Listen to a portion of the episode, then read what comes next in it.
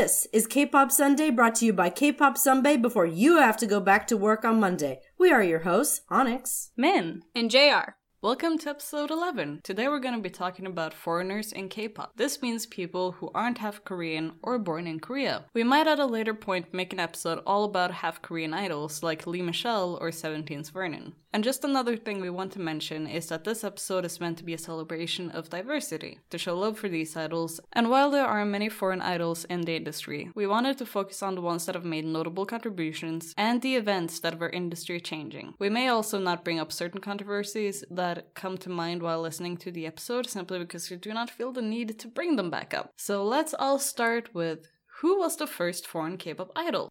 So there were probably more singers that were non-Koreans that we're just not going to cover today. We're just talking about the term idol and how we define idols today. So you're talking way after Seo Taiji and Boys. So the first group that we could find that had non-Korean members was a group called Circle. And you're probably wondering, hmm, I've never heard of this old group before. Why haven't I heard of them?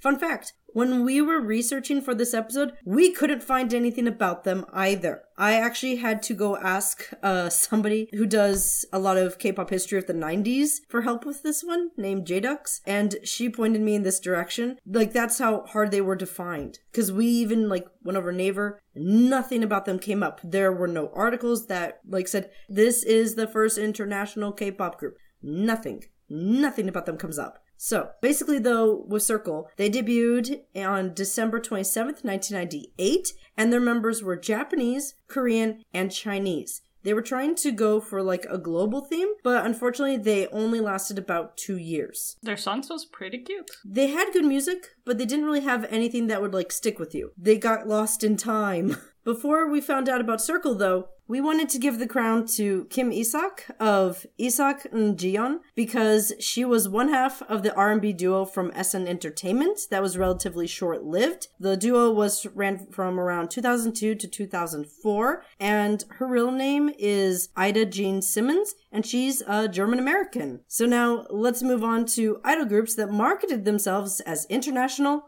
and failed because marketing can only go so far. I'm gonna do a tiny like separation here because what we're talking about as idol groups are groups that are either from Korean entertainments or distributed by Korean labels, mainly because we had to cut it off at some point of what is a proper K-pop idol group and what is not a proper K-pop idol group. A lot of air quotes you can't see was uh, used. but yeah, in this little segment, we're not going off on groups that were made completely outside of Korea and called themselves a K-pop group. I hope that made sense. And the majority of these groups are also heavily promoted to have foreign members. That was their main selling point was the fact that they had one or maybe two or maybe three foreign members. Ooh. Which mostly didn't end well for any of the groups, honestly. The first one we managed to find was Esquire, spelled E S Q. They were said to be the first international K pop boy group. And they were formed by Avance Entertainment. Not Advance, but Avance. No D. And this entertainment label mainly focused on getting foreign talents into K pop. And they only had one group in 2011, and that was Esquire. All of the members were from Canada, though some were fully Korean or half Korean. They had one member called Marco, who was fully Italian. So back in 2011, they started training. NBC made videos about them. They were in the Korean news. But the same year, Marco had to leave the group due to visa issues. And the group never actually really had a proper debut. In 2013, they released their debut album, Esquire Lysos? It would be Licious. Licious? Licious. Licious. Yeah.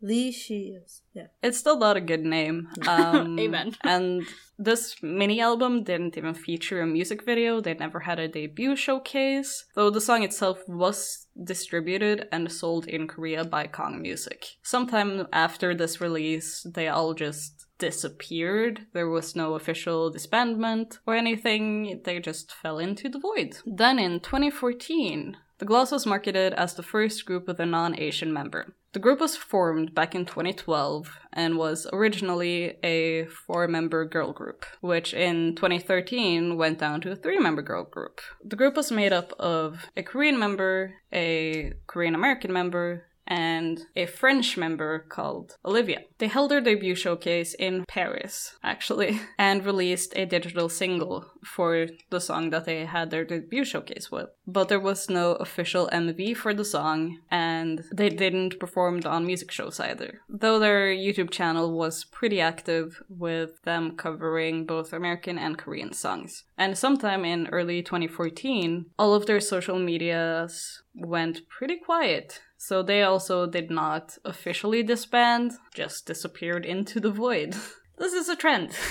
The very last group I'm going to talk about is a much more recent group. It is called Oh My Jewel, which was marketed as the first K pop group with a Caucasian member. You might have noticed that none of these marketing tactics are good or even correct. Anyway, Oh My Jewel was also a four member girl group, and they were under Acoustic Company. Two of the members were Korean, one of the members were from China, and then you had a Russian member. The girl from China went under the name Crystal, or Younghee, and she was also very briefly a member of Rania, though the main focus of the group was Sofia, the Russian member, and she was the group's main rapper and dancer. And she also got all of the media attention because everybody was like, oh my god, a Russian girl in K pop, she's very white. That was basically all there was. And in 2017, they made their debut with the single Tambourine. And this song actually had a music video. And they did perform it live, only on Arirang's music show, it seems. But they did perform it, only about a month after their debut song dropped. Crystal, or Younghee, left the group due to health reasons. And only four more months after that, in April of 2018, the whole group disbanded. So the group itself only lasted about five months of having actual active time. I'm not sure how long they trained. But yeah, they were very short lived. And they also disappeared into the void. So let's segue over to groups from larger companies that you might actually know about.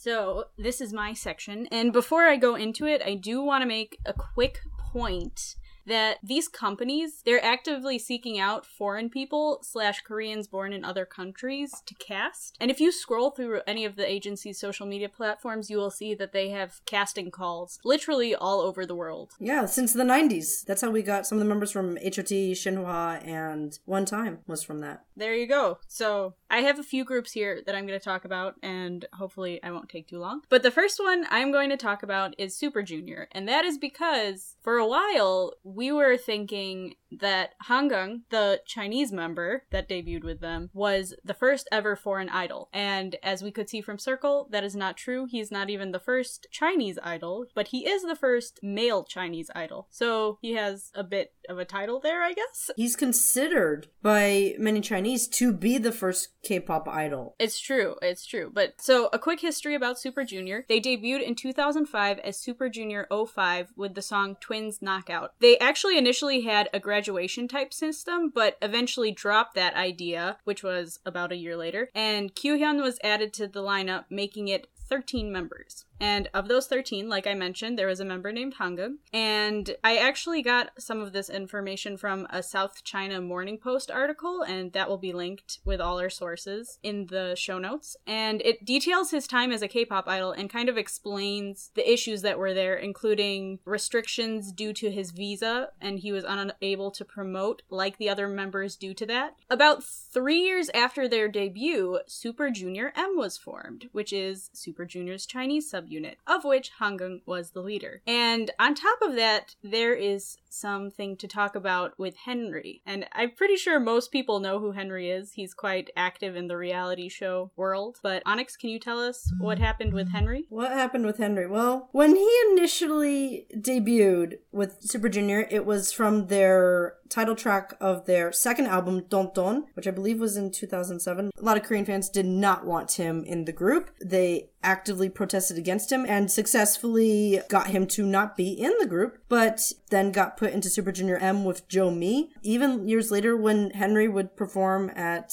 shows with Super Junior, he would still be booed and protested at by Korean fans. So that's kind of sad and part of the reason why Henry was so, oh, I'm gonna go on the variety show. Because he's a very sweet dude, we think, but yeah, he was just hated. And some a lot of the members who ended up in Super Junior M were the ones who took care of him very well. Like Hangeng was like his big brother. Ryeowook also was known for being very kind to him when he first came to their apartment. So Super Junior M was kind of a big deal in China because it's like it was thought of as, oh, this is a K-pop group, but it's being led by a Chinese member and they're singing in Chinese with actually good Chinese. But Super Junior M was also made for China. Exactly. Right? And Right. it had China in mind and then Basically, the olden version of EXO-M. yeah, it was the first Basically. attempt. Mm-hmm. Yeah. And it paved it genuinely paved the way for EXO-M. Which we will hmm. talk about in a little bit. But going back to Hangeng, just one year later, being 2009, on December 21st of that year, he filed a lawsuit against SM Entertainment seeking to terminate his 13 year slave contract. Technically that's the legal term. Yes, it has become, I think it's because of him. That's the that term. It become It, it was that. it was keep in mind that he filed it around the same time JYJ did. So all this news about SM and how that was just a standard thing just slammed into media around the same time. The SM deep dive is going to be fun, guys. JYJ's was shocking, but his was shocking in a different way because there were certain stipulations that because he was a foreigner, and that SM has kind of shown that pattern since of how they treat foreign idols. hmm He actually had been secretly accumulating evidence and going to the law office prior to filing the actual lawsuit. According to a Soompi article from the time, the litigation stated that he had not been given a single day of rest since debut. Keep in mind, that is almost four years. Also, in that, there were reports that the distribution of pay was unfair among the members, and the whole thing is very intense, so I highly suggest looking at the legal documents. There are some translated ones I know you can find, and it's honestly just really sad to look at, and his story overall is kind of heartbreaking. But yeah, since then, slave contracts are no longer used in the same way. And although these contracts are shorter, they still are not necessarily in favor of the trainees slash debuted idols, which is a whole nother story. But yeah, in July of 2010, he released his first solo album, and then a year later, in 2011, he officially left SM and Super Junior. Since then, he's been super active in China, releasing music and acting and gaining international recognition from being a torchbearer for the 2008 Beijing Olympics to making a cameo in a Transformers movie. On top of all this, just a few months ago, he married his wife, actress Celina Jade. So, in the end, he's doing pretty well for himself. Speaking of China and SM, we cannot go into this discussion without talking about EXO. And I'm going to try to keep this a bit shorter because we're eventually going to probably do a deep dive on EXO. But yeah, long story short, Lay is the only surviving foreign member of the group, but I'll explain that a little bit more. In 2012, SM debuted a 12 member group named EXO, and in that 12 member group, there were four Chinese members. Their whole gimmick, I guess you could say, was that they were divided into two six members in EXO-K, and that was the Korean group, and six members in EXO-M that promoted in Chinese or Mandarin as the M denotes. Two years into their debut, Kris Wu and Lu Han both left the group. Kris in May of 2014 and Lu Han in October. Both of them cited unfairness between them and the Korean members among a slew of other issues. Then on August 24th, 2015, Tao became the third member to file a lawsuit against SM. Part of the reasons for his departure was that he was injured, but SM allegedly refused to let him rest properly, causing further injury. In 2016, Kris and Luhan settled with SM Entertainment. Part of that settlement being that they will still be under their contracts, which will end in 2020, with their management coming from outside of SM and Korea. So they still are under contract with SM, but they are not managed by SM. Tao's lawsuits have been very back and forth, on the other hand, and I found the most recent article about it in 2018 that stated that the court ruled in favor of SM, meaning that his contract is valid. I assume for the same amount of time as Kris and Luhan, meaning 2022, but I am not certain on that, so don't quote me. That being said, the members have done pretty well in China with their solo activities. All of them have acted and released music. And just a quick fun fact Kris Wu and Hangeng acted together in a movie called Sweet 16 in 2016. And boy, is that a movie. But it's also really weird to see them together, but kind of cool at the same time. I don't know. Also, I saw something saying that Kris Wu used Hangeng's lawyer. Maybe that's true. I'm not sure, but I also, I thought that was pretty interesting as well. Next group, NCT. Literally three SM groups in a row, but there have been no departures from NCT so far, so that's great. Yet. Don't jinx it.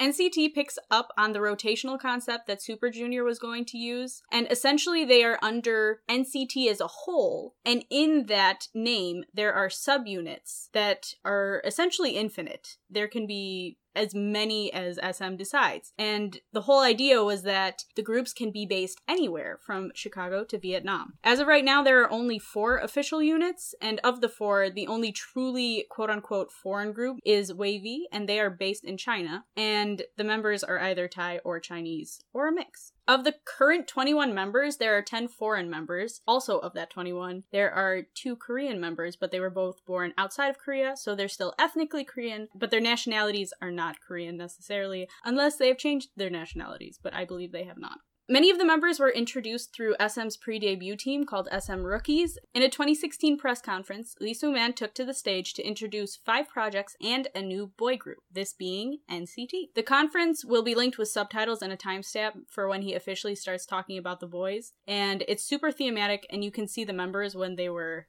very young. So if you're an NCT fan, go for that. Essentially, the group is meant to be heavily marketed to international fans with no limit to the amount of members or groups. And for a time, their introduction was to the world here as NCT. And if I'm correct, they no longer use this when they introduce themselves, which is very sad to me because they were the first group that I've ever followed since debut. And in all the units from U to 127 to Dream to WayV, there are foreign members. Specifically, NCT 127, they've been very popular in the international sphere, mostly in the US, where they have appeared on countless late night shows, radio stations, and many more things. And then, like I said, WayV debuted in 2019, but I remember there was confusion as to whether they were truly part of NCT or not. And I read a few articles and it said this is partially due to their branding within China. So we'll have to see if they truly integrate into the NCT brand. Next, we're going to be talking about BP Rania and Onyx. Take it away. How do I even start this train wreck? So, BP Rania was not the first iteration of the group. The first one was Rania, and oh boy, that's a roller coaster ride. Rania, as the original group, had pretty much a revolving door of members coming in and coming out and some of them were even non-Korean. But the one that really stood out to people was when they introduced BP Rania when Alex, who came in 2015. Now, she was marketed as the first African American K-pop idol who was not ethnically Korean in any way, not related to Korea, someone who just came from America to Korea. And she was the rapper and the leader of the group, and she was always the one at the forefront of marketing. She was always kind of seen as being separate. She was shown, they had vlogs of her trying to learn Korean, but she seemed kind of separated from the group a lot. And then it wasn't until later when she did interviews with people such as Grace in 2019 that it really came out that she was already a singer songwriter in the US. She was already making music. And it was because that she was talented and she was meeting up with other musicians and talking to them that then she was suggested to go be in a K pop group. And then she also discussed how she really didn't know what was going on with the group, such as when all the members were replaced and she was not told that. She was wondering why no one was messaging her back. And as you could tell, the group really fell apart. Dr. Music, they have a long, long history of leaning very heavily on marketing a group, but then they don't back it up. I just want to add that some of the things that did happen to Alex, like in the group itself, she was added seemingly out of nowhere, and then her first song that she was on, she was only on stage during her part and then had to leave the stage when it wasn't her time to sing. And then suddenly she became the group's leader,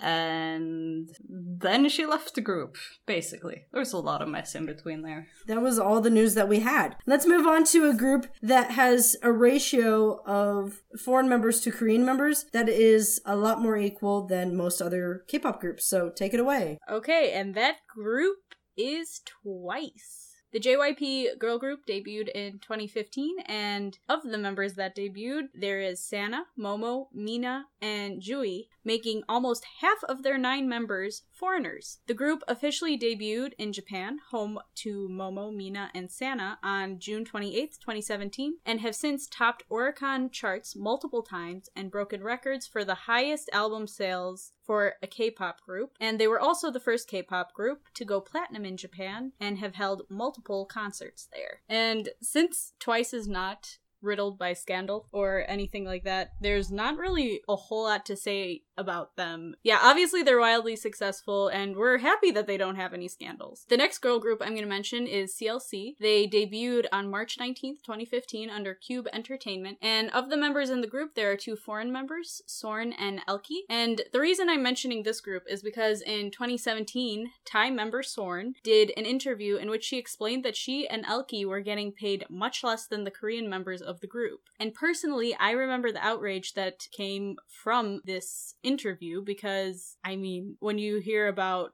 such an injustice is that, you're just shocked and you're sad for those members. And I don't remember ever getting an explanation for why that is. And as this is something that has been mentioned multiple times in regard to foreign members, I did want to mention it since Sorn brought a lot of awareness to the issue. There will be links explaining this better than I am going to right now, but it seems that there is an organization that holds foreign members money. Whether that means all foreign members or just Chinese and Thai celebrities, I'm not sure. And they hold this money for a time because the processing of money is different between South Korea and other countries. And also, since that interview, Sorn has come out and said that she has received all the money that was due to her. So we are very thankful for that. And the last and most recent group of all of these is IZ*ONE. They are a group that comes from the third season of Produce 101 entitled Produce 48. The name comes together from the fact that this was a mixture of trainees from Korean companies and the J pop group members from AKB 48. Unlike the other seasons, there were 12 final members as opposed to 11.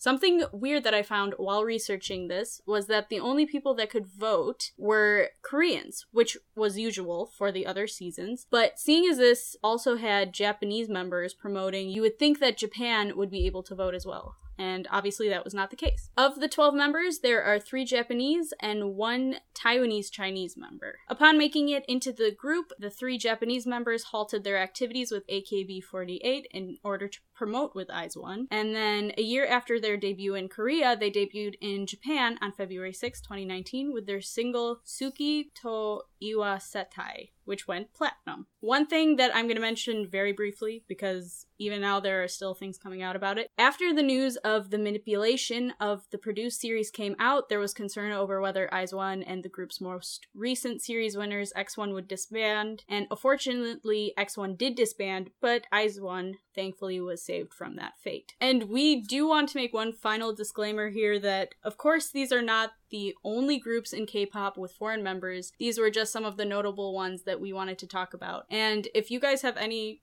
groups that you want us to talk about specifically, you can always tweet at us. So let's talk about the response to K-pop, or more, I don't know, knockoff K-pop.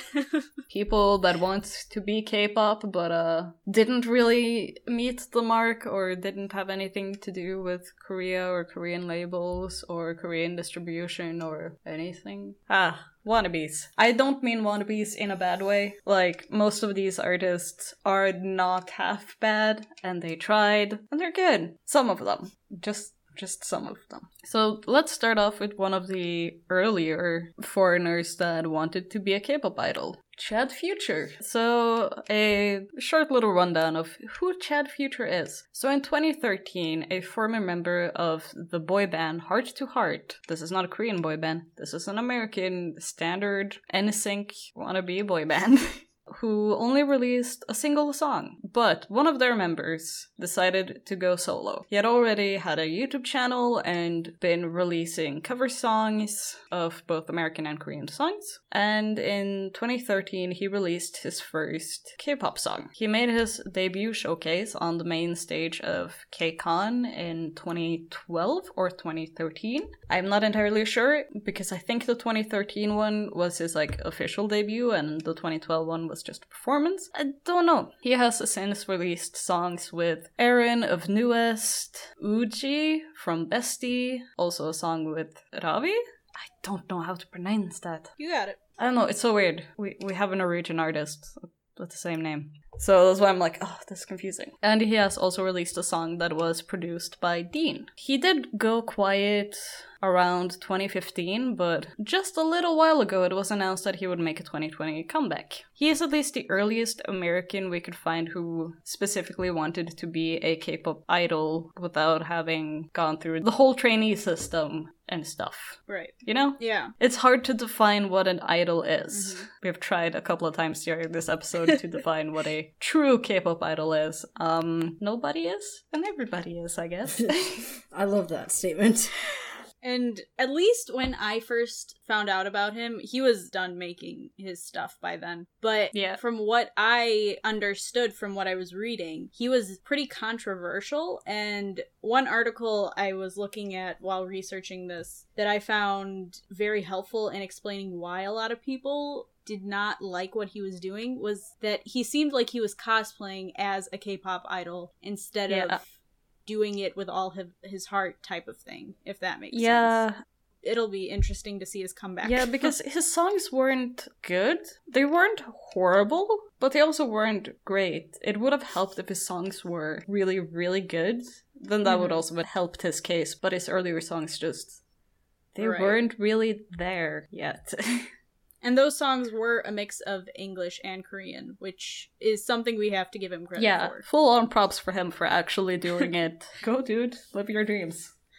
The next one that we are going to be talking about which is also controversial to some is exp edition and this kind of popped up around 2014 and it was a project started by Bora Kim, a master's student at Columbia University, not the actress or the League of Legends pro player. And her whole question was Do you have to be Korean to be an idol? In addition to her working on it, Corinne Karuda and Samantha Shao worked on the experimental film project with her, and it was meant to be somewhere between a reality show and fiction that would result in an actual K pop boy band in the end. So on May 8th, 2015, a Kickstarter was launched called I'm Making a Boy Band, and a day later, an announcement video was posted. The Kickstarter was active until June 7th, 2015, and they actually had a website. It was taken down, but there are some archives of it that you can look they at. They had many lineup changes because the Yeah. exp edition that people like know of today weren't all the members that was in exp edition in the beginning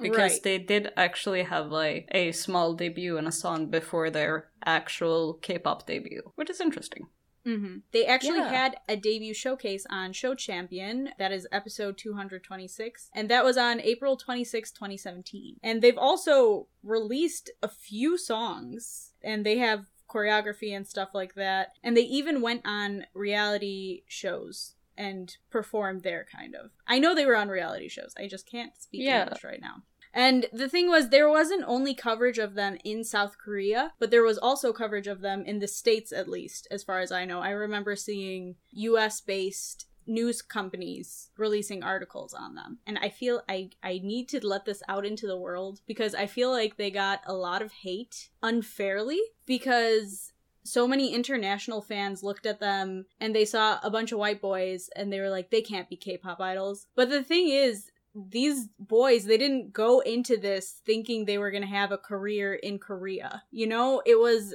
a school project and it gained traction in Korea and they were able to go and have a bunch of these really cool experiences, honestly. And on top of that, they got a lot of hate. And I just, I never really saw the need for the hate towards them because they weren't sitting there like, we've wanted to be K pop idols our entire lives and it's finally coming true and we're kind of like doing it half-heartedly and all this stuff. It was like they were part of a school project. And as far as I know, and I could be wrong, but I'm pretty sure the backlash was mostly centered in international fans. Correct. Let's jump from EXP Edition to a very less serious group, but a group that might have been ever so slightly, very slightly inspiration by EXP Edition. Maybe.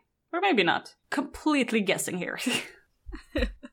So let's talk about BGA. So BGA is short for Boys Generally Asian, and the group kind of debuted. I say debuted very lightly. It was in 2016 with the track Dong Saya Dae, and it was put together by Ryan Higa, who's a very famous and beloved YouTuber on his channel Niga Higa. So it was basically supposed to be a parody of K-pop groups. And it was very well done. Like the production's amazing. And also they really worked on pronouncing Korean a lot more correctly than some other attempts in the past.